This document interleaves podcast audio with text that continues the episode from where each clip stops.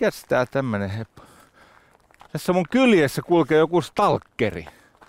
On ihan ystävällisen näköinen, mutta mä muutaman tämmöisen random käännöksen tuossa tein yllättäviin suuntiin. Mikä heppu sinä olet? Juha. Tota, tässä mun kyljessä hiiret. Mä harvoin tähän aikaan kauniasti aamussa kuuluu tällaista pitkään yksin puhelua, niin pakkaan se on jäädä. Siis sä salaa kuuntelet. No salaa ja salaa, mutta tota, annoin itselleni luvan jäädä vähän jäljestämään. Onko tää tämmöistä niin lähimmäisen hoitoa siltä varalta, että mä oon hullu ja on itselleni vaaraksi? Vai onko tää, oot vaan kiinnostunut? No, katsotaan, miten tämä menee. Okei, okay, ei tää mua haittaa, jos se, se... No sä voit tulla mukaan saamulenkelle, jos haluat. Okei, okay, kokeillaan.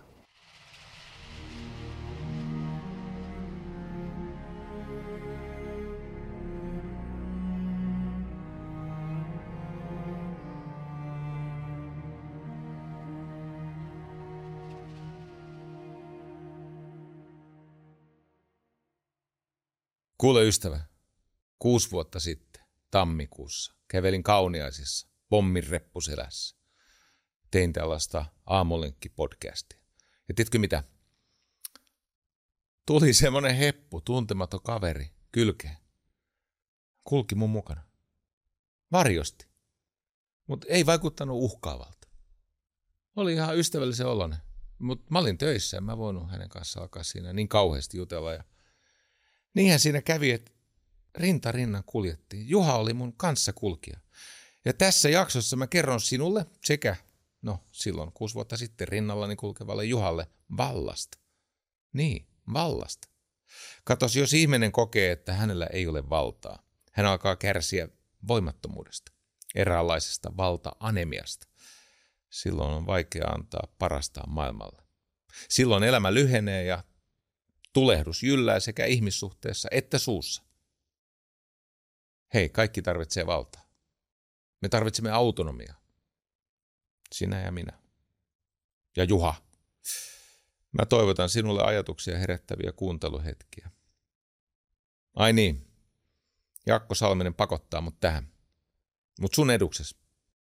Puolita vitutus, tuplaat tulokset, verkkovalmennus käynnistyy jo kymmenettä kertaa tämän viikon sunnuntaina, 7.1.2024. Tule ihmeessä mukaan, kun vielä ehdit.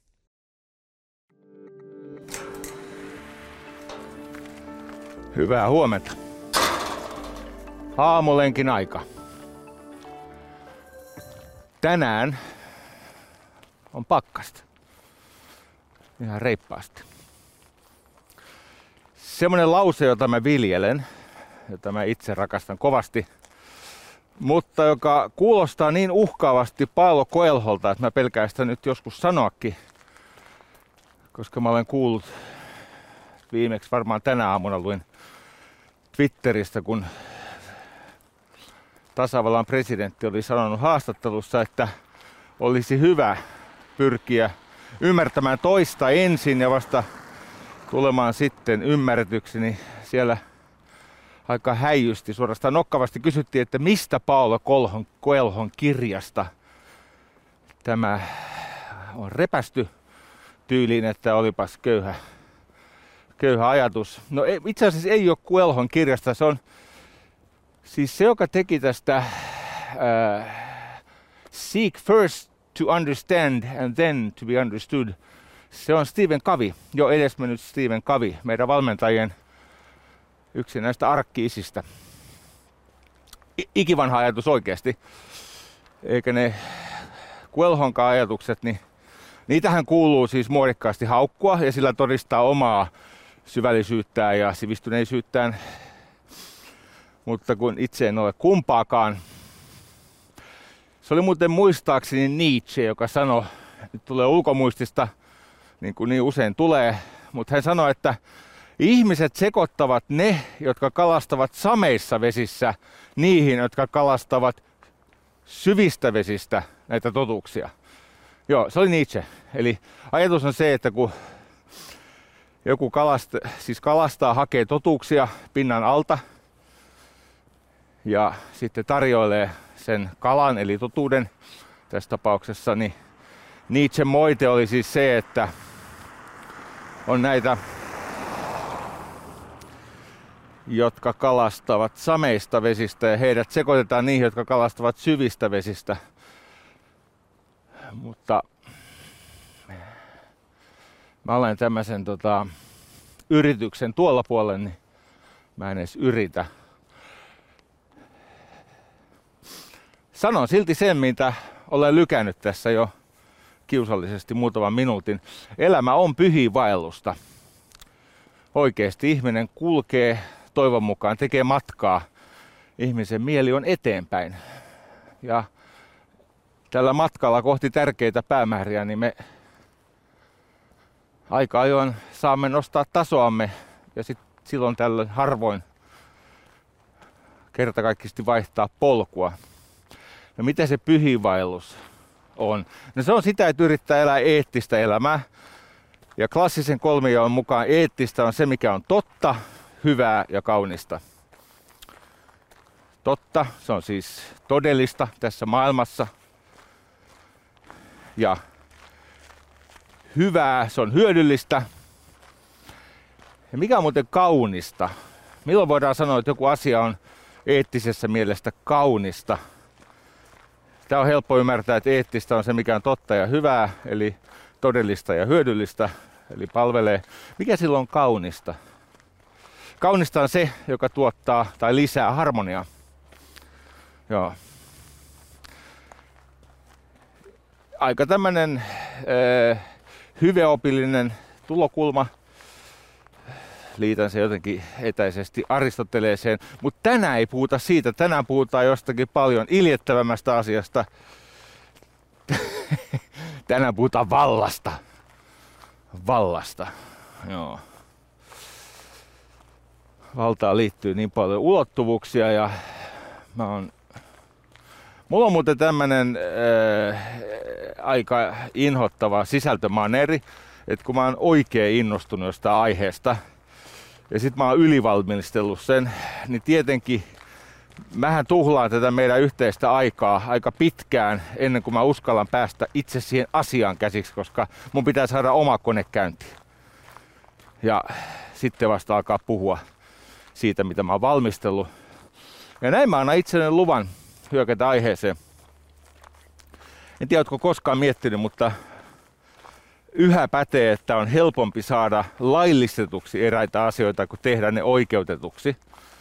Tämä on iso eettinen kysymys. On siis helpompi saada laillistetuksi eräitä asioita kuin tehdä ne oikeutetuksi. Tämä on Chamfortin ajatus, ranskalainen kirjailija. Öö, laki ja oikeus eivät ole sama asia. Ja tässä välissä, niin kuin kaikissa muissakin väleissä, on valta. Se, että asialla on moraalinen oikeutus, ei välttämättä liity siihen, että onko se vielä laillista tai joku asia, mikä on moraalitonta, niin se saattaa hyvinkin olla laillista. Et nämä on näitä päättymättömiä eettisiä rajankäyntejä, joista, yhteis, siis yhteiskunnissa sukupolvi toisensa jälkeen tulee läpikäydä. Joo. Hei, mitä ihminen haluaa? Sinä, minä, mikä tää tämmönen heppo? Tässä mun kyljessä kulkee joku stalkeri. Mä en tiedä, ootteko kuullut, mutta kahdet äänet, siis kahdet asket. On ihan ystävällisen näköinen, mutta Mä muutaman tämmöisen random käännöksen tuossa tein yllättäviin suuntiin. Mikä seppu sinä olet? Juha. Tota, tässä mun kyljessä hiiret. Mä harvoin tähän aikaan kauniasti aamussa kuuluu tällaista pitkään yksin puhelua, niin pakkahan se on jäädä. Siis sä salaa kuuntelet? No salaa ja salaa, mutta tota, annoin itselleni luvan jäädä vähän jäljestämään. Onko tämä tämmöistä niin lähimmäisen hoitoa siltä varalta, että mä oon hullu ja on itselleni vaaraksi? Vai onko tämä, ootko vaan kiinnostunut? No katsotaan, miten tämä menee. Okei, okay, ei tämä mua haittaa, jos se... se... Tiedätkö se semmoisesta kuin aamulenkki? Oletko kuullut semmoista? Joo, olen, kyllä. Olet? No kato, nythän ei ole ihan aamu, mutta me ollaan lenkillä. Mä joudun odottaa hetken, että on valoa nähdä mun rujut. No sä voit tulla mukaan saamulenkille. Jos haluat. Okei, okay, kokeillaan. No niin. Tota, älä häiriinny, mä, mä, mä, mä en ole välttämättä ihan hirveän kiinnostunut sun mielipiteistä. Että voi olla, että unohdan sut kokonaan, kun vedän, mä, mä, mä vajoan semmoiseen ihmeellisen transsiin, kun mä, mä oon valmistellut tätä ensin eilen illalla ja sitten heräsin tosi varhain aamulla. Mulla oli jokaisilta tapaaminen ja silloin oli liian pimeät lähteä ulos. Ja nyt on siis näin, että su, su, su, sulla ei Juha välttämättä ole tässä näytelmässä kauhean isoa roolia, mutta sä, sä oot erittäin tervetullut kulkea siinä mun rinnalla. Mutta jos jotain kysyn, niin, niin tota, parhaan kykyys mukaan arvojesi asettamissa rajoissa, niin sen kun vastaat, saattaa olla, että tätä tilaisuutta ei tule. Hei, eli mitä ihminen haluaa? Siis minä ja sinä ja me kaikki. No me haluamme, mä, mä tiedän mitä ihminen haluaa. Juu, pois tuskasta kohti nautintoa, mutta se ei ole tämän päivän teema. Vaan ihminen haluaa nyt mä muuten tiedän, miksei tää kuulunut tässä, tää Juhan askelus. Sähän meet samaa rytmiä mun kanssa. Joo. Kaveri on tämmönen rytmille herkkä. No mutta, kiva kun kuljet rinnalla, voi olla, että tää lenkki on mukavampi vetää. Ainakin mulla on semmoinen olo, että mä en ole niin yksinäinen. Vaikka en mä kauhean yksinäinen ole sen jälkeen ollut, kun tän aamulenkin aloitin. Hei, mä puhun vallasta. Ihmiset haluaa valtaa. Et jos mitenkään mahdollista, niin ihminen haluaa lisää valtaa. Tunnusti hän sen tai ei. Ja kohta kun tajuatte, mikä se vallan määritelmä on, niin on helppo nähdä, miksi näin on. Mutta jos ei kykene lisäämään valtaansa, niin ihminen yrittää edes säilyttää sen nykyisen valtansa nostamalla sellaisia ihmisiä valtaan, joiden kokee edistävän omaa asiaa tai heidän asiaa. Tuliko sekavasti sanottua? No varmaan tuli. Okei. Mä otan uusiksi. Ensisijaisesti ihminen, jos mahdollista, pyrkii lisäämään omaa valtaansa. Kerron kohta, mitä se on. Sitten mä kerron, miksi se pyrkii lisäämään valtaansa ja miten se onnistuu, koska niin moni tämänkin kuulijoista pärjää elämässään paremmin, jos pystyisi lisäämään valtaansa.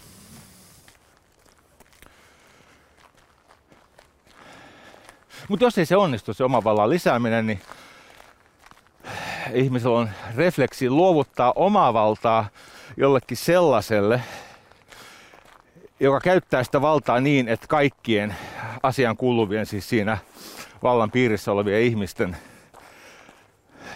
asema edistyisi. Tätä kutsutaan yleisnimellä politiikka, eli yhteiden asioiden hoitaminen tai johtaminen.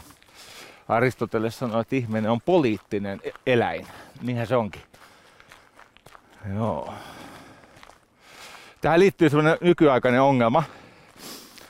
Muistaakseni kaksi vuotta sitten Cornellin yliopistosta tuli tutkimus, jonka mukaan on tapahtunut niin nopea maailman monimutkaistuminen ja tämä maailman lähes kaoottiselta vaikuttava muutos on synnyttänyt tilanteen, että väestön keskimääräinen älykkyysosamäärä ei tietenkään seuraa eli kehitty samassa tahdissa kuin mitä maailma muuttuu. Ja kuulet varmaan johtopäätöksen jo, fiksu kuin olet.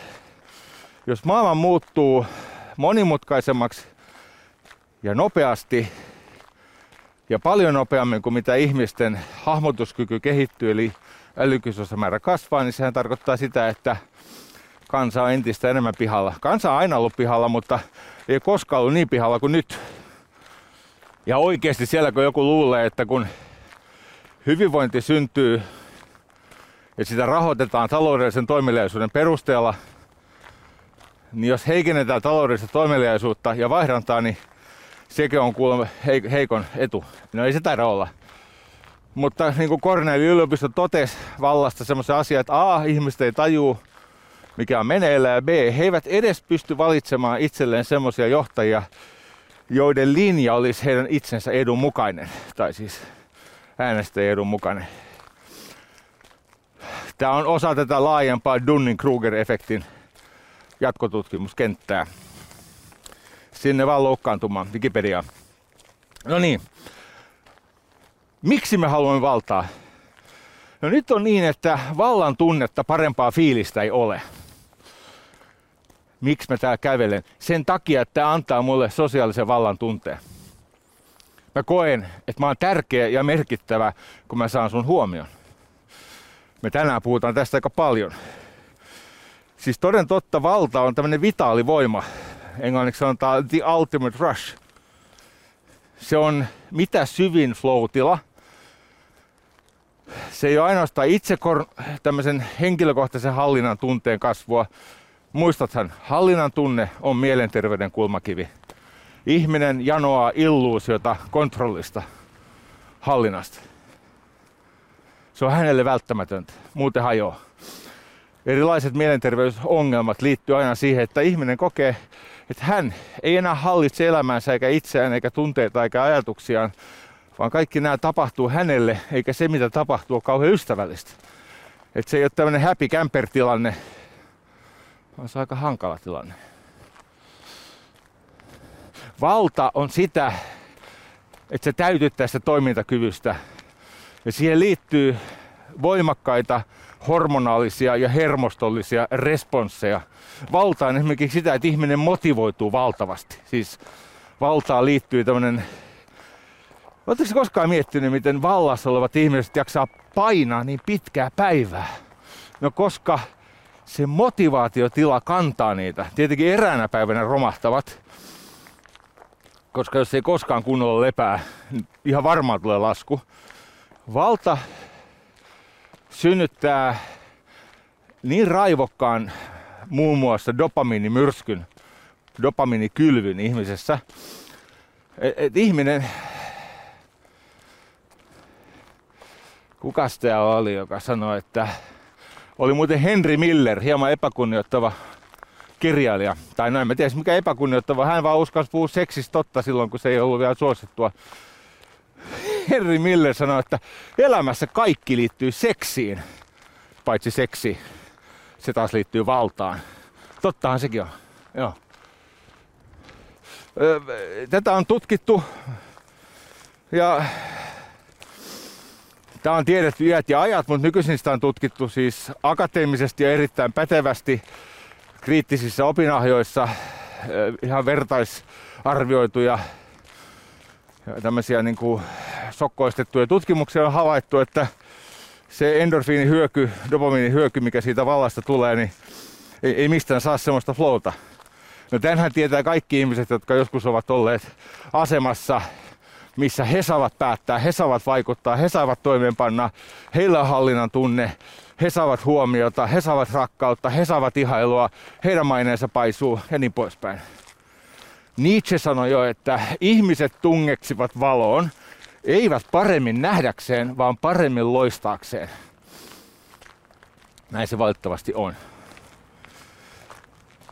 Mä oon Yle puheella referoinut semmoista luonnontieteilijää kuin Richard Conniff, joka kirjoitti tämän kenttäoppaan, tosi hauskan kenttäoppaan The Natural History of the Rich.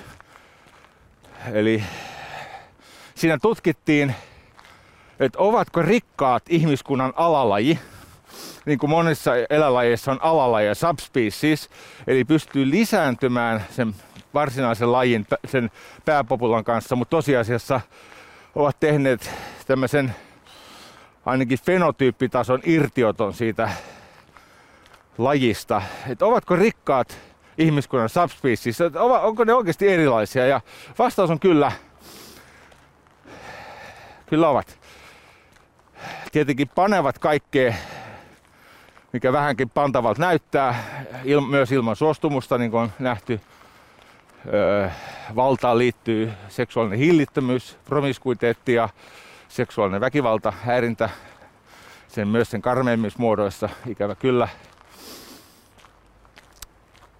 Tämä Conniff, Conniff, äh, se on Conniff, Richard Conniff, siellä, kaksi F totes hauskasti, en mä tiedä miten hauskaa se oli, mutta sanoi vaan hauskasti, vähän niin kuin Antero Vertaranta laittaa määreen kuuluisat jokaiseen väliin. Jos on mahdollisuus tsekata, joskus huomaatte. Kuuluisat jotain. Kuuluisat kädet. Kuuluisat hiekajyvät polulla. Kuuluisat puut. No niin. Öö, rikkaus ei ole ainoastaan rahaa vaan rikkaus tarkoittaa sosiaalista valta-asemaa, eli sitä, että sä saat rajatta huomiota.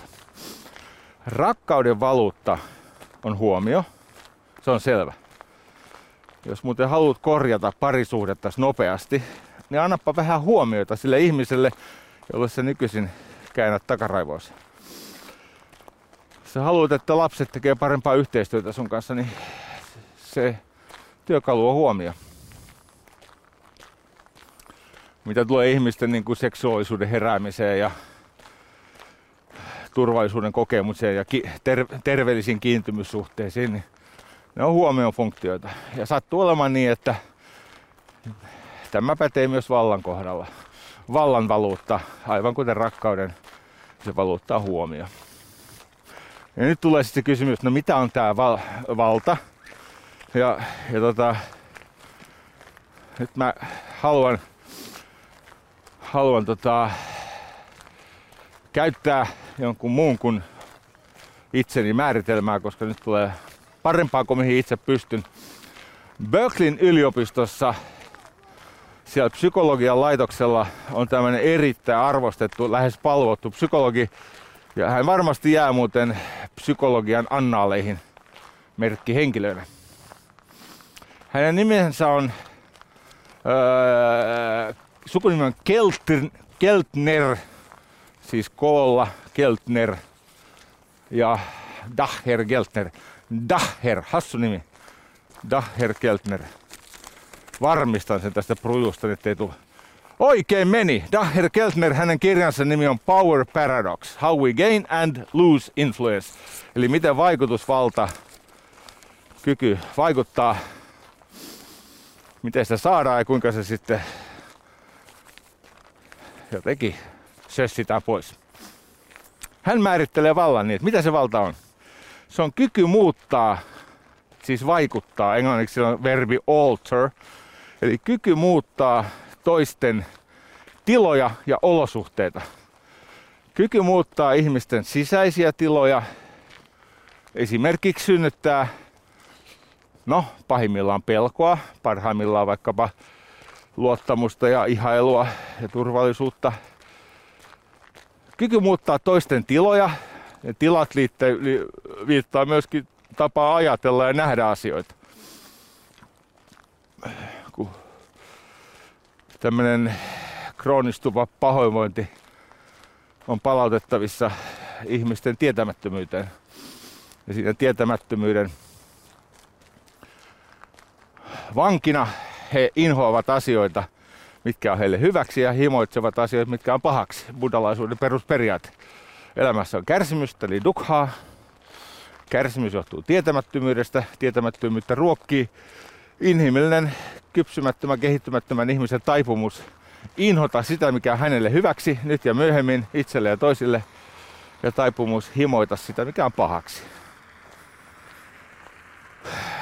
Mutta valta ei ole ainoastaan kyky muuttaa toisten tiloja, eli tapa ajatella ja suhtautua ja tuntea, ja muuttaa sen toisen ihmisen toimintakykyä, vaikkapa niin, että se ihminen intoutuu antamaan parastaan. Eli silloin kun se valta on terveellistä ja hyvän tahtoista, se on tämmöistä ravitsevaa johtajuutta, niin silloin sellaisen vallan läsnä ollessa ihmisen on turvallista pelätä. Ja se tarkoittaa. Valtaansa taitavasti käyttävän johtajan seurassa on turvallista pelätä. Tarkoittaa sitä on turvallista laittaa itsensä peliin. Eli on turvallista ottaa riskejä ja mennä epämukavuusalueelle ja testata mikä on päivän kunto ja mitä nyt osaa ja niin poispäin. Ja jos vaikka tulee virhe, niin se ei uhkaa sitä suhdetta. Se ei uhkaa sitä arvostusta, että hän on lähtökohtaisesti arvostettu ja haluttu. Ja siihen liittyy, siihen liittyy turvan tunne. On turvallista antaa parasta. Se on hyvää valtaa semmoinen. Nyt valtaan liittyy toinenkin puoli. Se paitsi muuttaa ihmisten tiloja, se muuttaa myös heidän olosuhteitaan. Esimerkiksi toimeentuloa, työpäivän pituutta, totta kai terveyttä. Et jos vallankäyttö on niin epäterveellistä, että ihminen, se toinen ihminen sairastuu valtaa anemia, eli hän menettää valtaa, niin silloin muun muassa semmoinen melko suora vaikutus, että se syö toisen ihmisen terveyttä. Aika ikävää. Tietenkin on. Valtaan liittyy paradoksi. Ja tässä tulee kohta semmoinen juttu, joka... Se syy, miksi mä oon kauhean innostunut tästä, on se, että mä oon tietenkin mun työssä ollut aina kiinnostunut vallasta, koska elämän ydinkokemus syntyy suhteesta, suhteesta häpeään, eli meidän se tarina, mikä meillä on häpeästä itsellemme, itsestämme, maailmasta. Elämän ydinkokemus syntyy suhteesta häpeään, mutta myöhemmin aikuisella iällä, kun ihminen on syntynyt subjektiksi, tätä häpeää käsitellään erilaisilla valtastrategioilla. Eli se suhde valtaan on se, millä sitä häpeää hoidetaan. Ja osalla on epäterveitä tapoja suhtautua valtaan, joko käyttää sitä tai olla sen kohteena, joko niin, että on rajaton suht, siis ei kunnioita toisten rajoja, tai niin, että rajat on siinä merkityksessä, että ei kunnioita omia rajoja. Molemmat on epäterveitä. Ja sitten on terveitä vallankäytön muotoja. Ystävä tässä rinnalla ja siellä kaukana. Taas on kävelty sen verran, että nyt on syytä ottaa tähän väliin nopea tauko. Puolita vitutus. Tuplaa tulokset. Kymmenes kurssi käynnistyy. Tämän kurssin on siis käynyt 3447 eri ihmistä ja yhteensä 4110 kertaa. Yhteinen matkamme käynnistyy heti vuoden alusta, 7. ensimmäistä 2024. Voi olla, että se on jälkikäteen, kun sä kattelet sitä vaikka vuonna 2030, niin se on sun tämän vuosikymmenen tärkein päätöksessä. Huomaat, että se oli se päätös, jossa kohtalo muutti kurssia. Kaiken tarvittavan tiedon löydät osoitteesta trainershouse.fi kautta pvtt10. Se vallan paradoksi, mistä mä oon niin innostunut. No tää ei vielä ole ihan uutta kamaa, mutta se mistä mä sitten oikeasti innostun liittyy tämän Keltnerin, Dacher Keltnerin tutkimuksiin. Ja pääsen niihin hyvissä jo ennen tällenkin loppua. Joo. Että tää on kiva. Onko nyt vähän semmonen olo, että tää tulee niin kuin paloletkusta juottaisi? Se johtuu tästä stalkerista. Se hiipii tuossa mun kyljessä ja vähän kirittää. Ei, se johtuu siitä, että nyt on käynyt niin, että tämä mun tarve valmistella näitä aamulenkkejä on muuttunut niin kertakaikkiseksi, että saa nähdä mihin tähän, tähän, tässä ylletään. Vallan paradoksi on siis se, että ne käyttäytymismallit, joiden avulla sä kasvatit valtaa, tai ihminen kasvatti valtaa. Suomen kielessä ei ole tämmöistä sinä passiivia, mutta kyllä ennen osattiin sanoa esimerkiksi alkaa verbin kanssa se toinen verbi oikein ja nyt se menee ihan päin helvettiin, niin mitä mä tästä enää välitän tästä kieliopista. No niin, käytän siis sinä passiivi. Olen oppinut tämän Mika Häkkiseltä. Käykö tämä sulle? Jos ei käy, niin soita koottukseen. Ne peruu mun lisenssi. Yhtä kaikki ne käyttäytymismallit, jotka kasvatti ihmisen valtaa, eli sun valtaa just, niin valtaan päästyä, ne lakkaa kiinnostamasta sua. Eli se, mikä sut nosti, tämä on niin kuin menestyksen kirous, se, mikä meidät teki menestyksekkääksi alun perin, on jotain sellaista, mitä me emme jatka, vaan me alamme käyttäytyä ikään kuin peilikuvana tai vastakkaisesti tai ainakin vastavaikutteisesti ja sitten me lakkaamme menestymästä. Se on se menestyksen kirous. Me lakkaamme niiden asioiden tekemisen, mikä alun perin meitä menestykseen nosti. Eli valtaan päässeillä ihmisillä on paradoksaalisesti vahva viettitason taipumus käyttäytyä vasten sitä, että täällä on kaunista. Tuolla jäällä on koira. Onko kiittänyt tarpeeksi koira-ihmisiä? Haluan kiittää. Se ei ole kytketty, mutta se on niin kaukana, että ei se tänne tule. No niin. Sä pääsit valtaan olemalla hyvä tyyppi, mutta sitten kun sä pääsit valtaan, nyt saat vaarassa tulla joksikin ihan muuksi. Abraham Lincoln sanoi, että kyllä melkein kaikki ihmiset kestää vastoinkäymisiä, mutta jos haluaa testata jonkun ihmisen tosiluonnetta, niin anna hänelle valtaa. Koska sitten paljastuu, että mitä siellä ihan syvällä virtaa. Ihminen on niin kuin appelsiini, että kun sitä vähän puristaa tai puristaa lujemmin, niin ulos tulee sitä, mitä sisällä on. Ei sieltä appelsiinista tule oikeasti tyrnimarjamehua eikä tiskivettä, sieltä tulee appelsiinimehua. Joo. No mistä mä olin niin innostunut, miksi mä valitsin tämän aiheeksi? Sen takia, että menetelmät, joilla noustaan valtaan, ovat tieteellisen kirjallisuuden perusteella muuttuneet. Me kaikki ollaan kuultu tästä Machiavellista. Nikola Machiavellista, se taisi olla se Firenzessä, kun se niitä ruhtinaan poikia valmensi opportunistiseen väkivaltaiseen vallankäyttömalliin. Machiavelli on kirjoittanut teoksensa, ja ilmeisesti se on ollut myös satiiri, että se ei välttämättä ole edes ihan vakavissaan kirjoitettu, mutta sehän on äärikyyninen, koska se neuvoo, miten petetään ja kusetetaan ja ansoitetaan ja murhataan ja kirutetaan ja miten saadaan valta väkivalloin ja miten ylläpidetään valtaa väkivalloin ja miten hylkäämällä ihmisyys itsestään ja, ja, ja suistumalla tämmöiseen inhimilliseen alennustilaan, niin sitten ihmisellä on valta. No en tiedä, onko se ollut satiiria, ehkä on, ehkä ei. Mutta me olemme aina ajatelleet, että valta on niin anastajien ominaisuus tai valta kuuluu väkivaltaisille, valehteleville, petollisille, julkeille, itsekäille ihmisille. Ehkä niin olikin siihen aikaan. Ja jopa paljon paljon myöhemmin arvostamani Robert Green, Greene, viimeinen kirja E. Hän kirjoitti tämän 48 Laws of Power, Ma- mainio kirja siis siitä, miten valta otetaan itselle.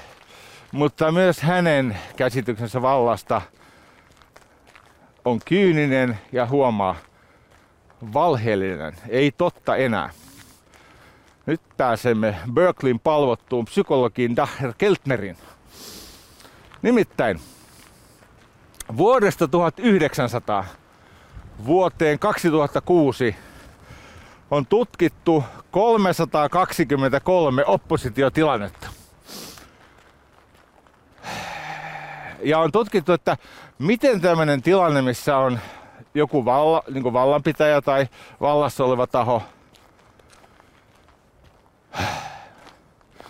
kyllä tämä mun henkisen kypsymisen niin kuin valtava kehitysvaihe näkyy esimerkiksi siinä, että äsken meni koira kytkemättä. Eikö ollut Juha kytkemättä? Aivan kytkemättä. Mä en millään tavalla, en mulkassu, enkä pilannut päivää, niin mä oon siis vasta jälkikäteen vähän loukkaannut. Niin kuin 50 metriä myöhemmin jälkipoltin iskee päälle. Tiedättekö te, meissä ihmisissä on mahdollisuus Mä joka ilta kirjoitan päiväkirjaan, mähän siis iltaisin rukoilen ja mä kirjoitan, että Herra, anna minun nähdä koiraamista, jossa vain hyvää. Fleksia tai ei. Jos en näe vain hyvää, niin anna minun olla näkemättä mitään. Ja nyt kävi niin, että mä en nähnyt mitään. Mä olin niin innostunut tästä Keltnerin referoimasta tutkimuksesta. Eli vuodesta 1900 vuoteen 2006, eli 106 vuotta, tutkittiin 323 semmoista tilannetta, jossa oli niin valta-asetelma semmoinen, että jollakin oli valta ja sitten heillä oli oppositio. Ne, jotka halusivat sen vallan kumota, eli tehdä vallankumouksen. Sitten jaettiin nämä strategiat kahtia. Oli niitä, jotka käytti väkivaltaa, eli eikö niin, kansa kaduille ja eliittijoukko palatsiin ja Eikö niin? Tää, kyllä sä ymmärrät. Ja sitten tää niin kuin Romaniassa, niin Securitaksen tyypit, no en mä muista mikä se oikeasti se salaisen poliisin nimi oli, se ehkä ollut Securitas, mutta Joku, googlaa itse. Joku, joku sekunti se oli, mutta nehän jatko siitä, mihin Ceausescu jäi. Että se oikeasti mitään valtaa vaihdettu. Se vaan vaihdettiin se pääasiallinen edunsaaja. Ja näin on käynyt joskus aikaisemminkin. No niin, on kaksi strategiaa, millä oppositio voi saada valla itselleen. On väkivalta ja sitten on vaikutusvalta. Nyt se väkivalta on toiminut karkeasti neljäsosasta tapauksista, eli 26 prosenttia niistä 386, äh, 323 oppositiotilanteesta 106 vuoden aikana. 26 prosenttia vallankumouksista on perustunut väkivaltaan. Mutta se toinen on vaikutusvalta. Se ei ole väkivalta, se on vaikutusvalta. Ja tämä tuo meidät tähän ihanaan löydökseen, jonka endgame on ihan yhtä kyyninen, jonka loppupeli on ihan yhtä surkea kuin tähänkin mennessä, mutta alku on ruususempi. Vaikutusvaltaa strategiana käyttäneet, niin se onnistumisprosentti on 53, eli se on yli kaksinkertainen. Eikö niin? Yli 100 prosentin ero, tai yli kaksinkertainen ero. Nokkelimmat laskee siellä, että 26, 53, niin se on vähän yli kaksinkertainen. Eli vähän yli 100 pinnaa. Ja itse asiassa on havaittu, että väkivaltaan turvaudutaan vasta sit, kun käytännössä sitä omaa valtaa on menetetty. Olen päässyt muistiinpanoissani sivulle kaksi. Eli arvaa miten sun käy. Sun huonosti taas. Mutta toi ju, Juha, josta mä oon tykkäämään, kun se virnistelee, ei se mitään. Puhu se on selektiivisesti. Mykkä, se, tietysti on selektiivinen mutismi. Se ei sano mitään, mutta se virnuilee. Se tulee meille teille ja se kuulee tämän lopputarinan. Ja no ja kyllä säkin kuulet, jos, jos Juha kestää. Tota, kun ihminen saa valtaa, hän saa huomiota. Mutta se on vaarassa suistaa ihmisen kusipäisyyteen. Mutta sitten on havaittu, että tämmöinen makkiavellimäinen väkivalta ja vääryyksiin perustuva vallan dynamiikka, se on katoamaisillaan tai suureksi osaksi väistynyt. Ennen oli se tilanne, että valta loi oikeutuksen, eikö niin? Might is right. Ja sikailu oli niin kuin ammattitaidon merkki. Mitä törkeämpi sikassa olit, sitä paremmin sä sovit valtaa. Nythän se ei ole enää näin. Nyt tutkimusten perusteella törkyily, jos vaikka oletkin livahtanut valtaan, niin kuin se yksi heppu siellä Amerikan Yhdysvalloissa, niin ei se kauan jatku. Se törkyily johtaa varmaan tuhoon. Ja niin kauan kun sä et ole paljastunut, niin se tuho odottaa, mutta sitten kun joku keksii paljastaa sut, niin peli on ohi.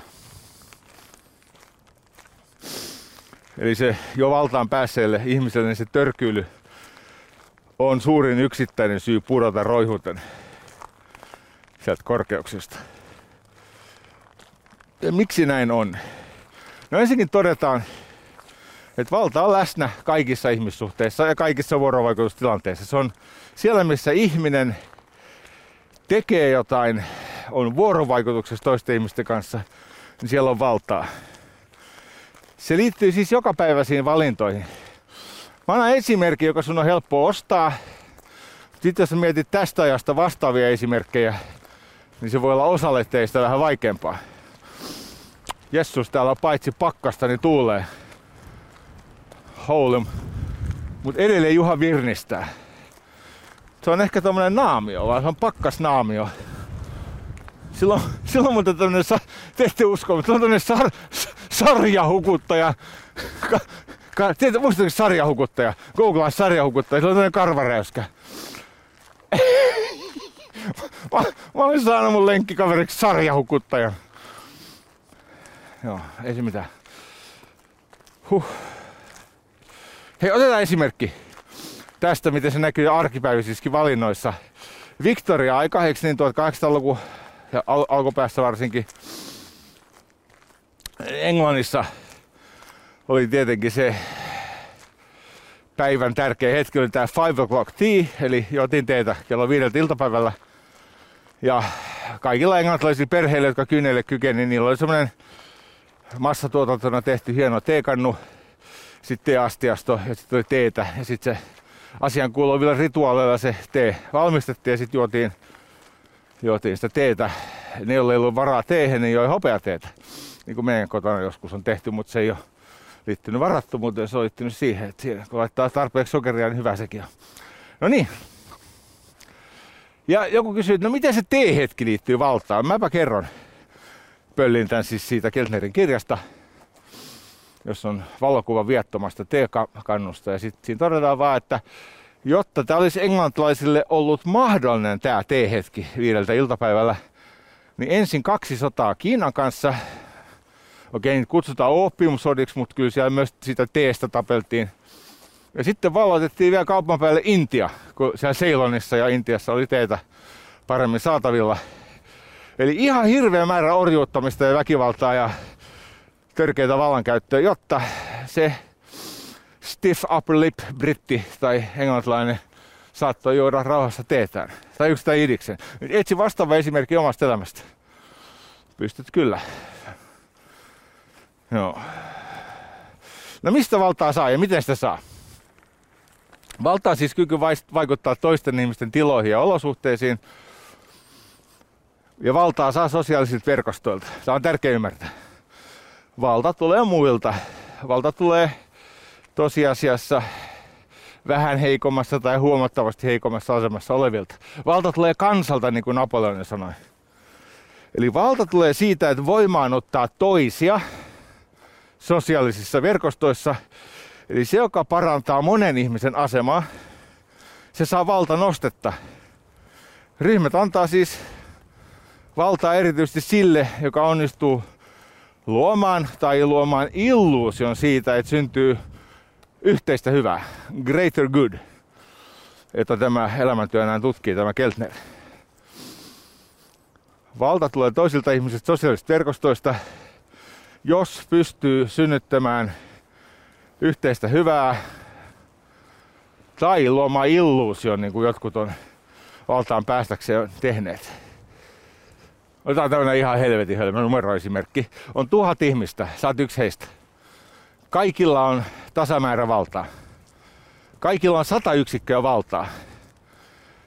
Se, miksi tämä on helvetin hölmö esimerkki, on se, että tämä on mun itseni keksimä. Tämä ei ole siis niinku superpsykologi eh, Dacher Keltnerin, vaan kauppatieteiden ylioppilas Jari Sarasvuon esimerkki. No.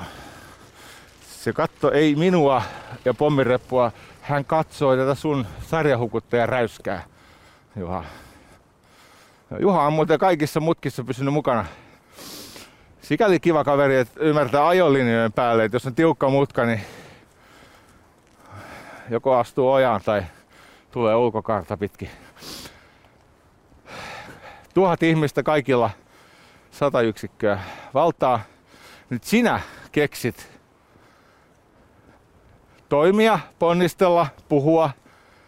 Sä keksit toimia sillä tavalla, että 999 ihmisen kokemusvallasta paranee kaksi yksikköä. Siis siihen riittää, kun pitää meteliä, eikö niin? Puhuu agitoi. Tai näyttää esimerkkiä Florence Nightingale-tyyppisesti. Että ei se aina tapahdu huonolla tavalla, se voi tapahtua varsin hyvälläkin tavalla. Mä oon muuten kuntonousussa, koska mä oon pidentänyt lenkkiä ja aikaa on vielä. Tämä voi tulla vähän pidempi, mutta näin kovalla pakkasella, kun tää paistaa aurinko, niin tää on ihan hyvä. Kiitos tästä. Kiitos tästä hetkestä. Tuhannalla ihmisellä on yhtä paljon valtaa, mutta kun sä toimit oikein esimerkin tai tarinoiden tai empatian tai kiitollisuuden, mitä tahansa, niitä on lukuisia keinoja. Kerro joskus, en tänään, että päästäisiin maaliin ja Juhan kanssa teelle, jos hän nyt meille haluaa tulla.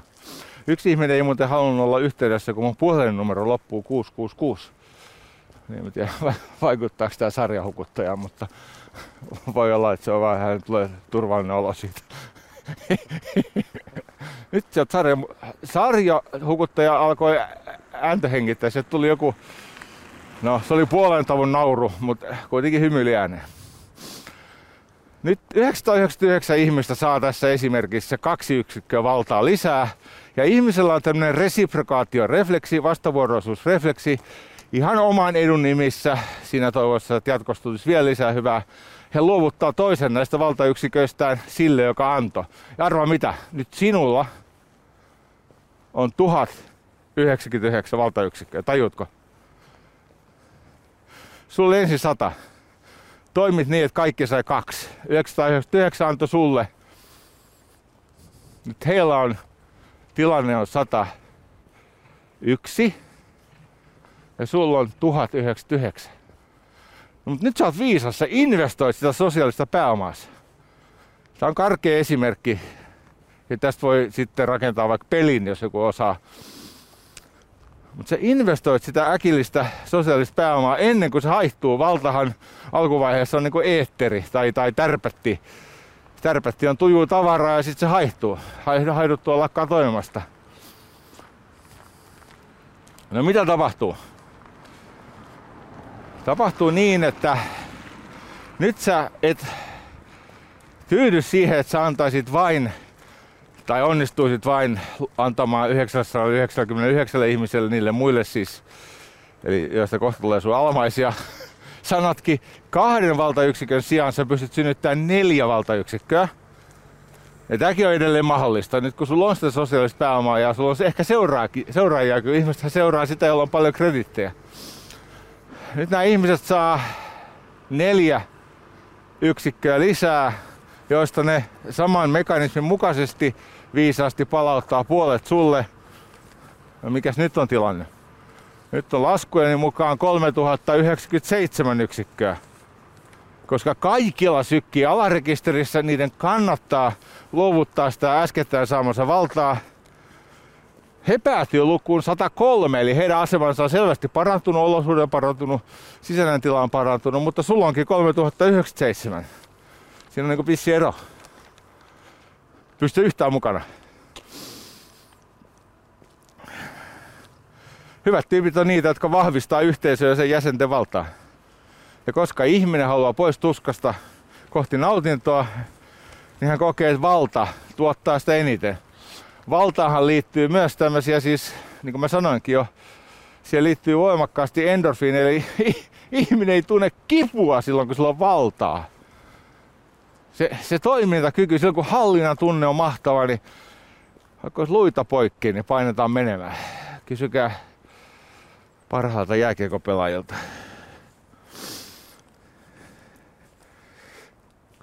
No niin. Mutta mitä tapahtuu, jos sä alat käyttäytyä huonosti? Niin, että se ryhmän kokema valta – mistä tahansa syystä sun käytöksessä vähenee. Katos, silloin kun sä toimit hyvin, niin se yhteisö voimistaa sun vaikutusvaltaa lisäämällä sun mainetta ja statusta. Ja muista tämä, valta ilmaisee itsensä aina instituutioiden kautta. Sulle syntyy status, se alkuinstituutio on vaan se, että sä saat jonkun pikkuaseman, mutta myöhemmin sä rakennat ympärillesi joku uskonnon tai jonkun tämmöisen, eikö niin, ideologian, niin kuin aina tehty. Ja sitten sulla on mainet. Vaikutusvalta syntyy maineesta ja statuksesta, jos sulla on paljon valtaa. Mutta silloin kun ihminen käyttäytyy huonosti, niin sitä valtaa aletaan nakertaa juoruilemalla – Mistä syntyy kestävää valtaa? No katos nyt. Vallassa on sellainen vaara, että ihminen alkaa käyttää impulsi- äh, käyttäytyä impulsiivisesti, epäsivistyneesti, vaarallisesti ja niin poispäin. Niin tutkimusten mukaan se kestävä valta, joka on alun perin peräisin verkostoilta, sitä vahvistetaan, eli amplifioidaan maineella ja statuksella. Niin kestävä valta tulee seuraavista lähteistä. Niitä on neljä. Empatia ei ole pehmeät puhetta. Tutkimus tukee. Ei ole aikaa esittää mitään todisteita, mutta semmoinen on sinun osasi. Mutta todisteet onneksi on. oot kuullut jo lähteen, niin sieltä löytyy. Toinen, kestävä valta tulee anteliaisuudesta. Katseen alla me olemme anteliaita. Tämä kuuluisa kolmen pisteen kolmio koe sen todistaa. Kestävä valta tulee kiitollisuudesta. Valtaa pitävät ihmiset oppii käyttäytymään nöyrästi ja kiitollisesti ja herättämään tämmöisen sympaattisen resonanssin kautta kiitollisuutta myös toisista ihmisissä. Ja ennen kaikkea, nyt kuunnelkaa hyvät aamulenkkiläiset, kestävä valta syntyy tarinankerronnasta, joka yhdistää ihmisiä. Tätähän me tehdään. Ihan siis oikeasti. Ne, jotka kertoo stories that unite groups and people and even societies. Yksilöt voi synnyttää yhteisön, mutta kansakunnat syntyy instituutioista ja ne vaatii tuekseen tarinoita, mytologiaa, kaikkea tämmöistä. Ja jotta tämä vallan vaara, eli siis se, että sä et ymmärrä tätä, ja sä antaudut vieteelles, eli empatia vähenee ja moraalinen selkäranka mätänee ja itsekeskeinen impulsiivisuus ja ihan puheenhallinta heikkenee. Sä tarvitset ihmisen, joka pitää sut hereillä, pitää sut myötätuntoisena, anteliaana, kiitollisena ja ennen kaikkea sellaisena tarinankertojana, joka vahvistaa kulttuuria. Vallan menetys on muuten inhimillisistä kokemuksista hirvein. Keltner sanoo ihan sen kirjansa alkuvaiheessa. Hän sanoo, että vallan menettäminen, josta mä käytän itse keksittyä termiä valta-anemia, mutta se tarkoittaa sama asiaa. Vallan menettäminen eli valta-anemia on Keltnerin mukaan suurin ihmiskunnan tulevaisuutta ja turvallisuutta uhkaava tekijä, pois lukien ilmastonmuutos. Mä uskon tähän. Miksi? No mä oon lukenut historiaa. Mä tiedän, miten joukot käyttäytyy, kun niiltä riistetään kaikki itsekunnioitus ja tulevaisuuden näkymät ja toimeentulo. Ja, eks niin? kun, he, kun tarpeeksi suuren joukon saattaa valta-anemia, Versain häpeärauha, ootko semmoisesta koskaan kuullut? Mitä siitä seurasi? Niin. Se vallattomuus on hirveä tila koska siinä tilassa ihminen ei enää pysty rakentamaan palveluun. Hän alkaa toimia tämmöisen tanatosvietin vallassa, siis tuhoavasti. Se muuten myös aiheuttaa aivoissa tuhoja. Siis se, että ihminen kokee, että hänellä ole valta elämänsä. ja tulehdustilaa, ennenaikaista kuolemaa. Siinä päivänä, kun rakkauden valta ylittää rakkauden valtaan – niin maailma on tunteva rauhan, sanoi Gandhi. Sanaleikki, eikö niin? Sinä päivänä, kun rakkauden valta ylittää rakkauden valtaan, eli sen valtahimon, ja maailma on tunteva rauhan.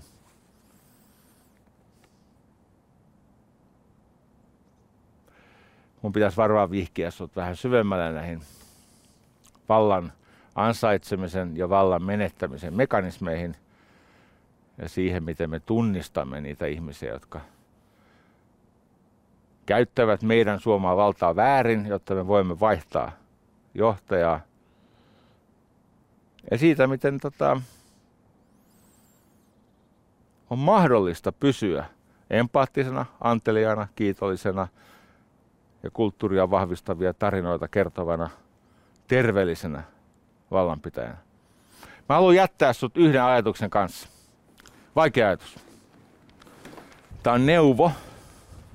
En tiedä, keltä on peräisin, ei ole mitään lähdeviitettä, mutta tämä on niin hieno ajatus, että tämän on pakko olla peräisin joltakin kovasti viisaalta. Rakas ystävä, mä pyydän, että sä tutkisit seuraavaa lausetta. Ja se kuuluu näin. Lakkaa etsimästä onneasi sieltä, missä kadotit sen. Lakkaa etsimästä onneasi sieltä, missä kadotit sen. Tän kanssa sekasena työpäivään. Mä oon sun puolella. Hei hei.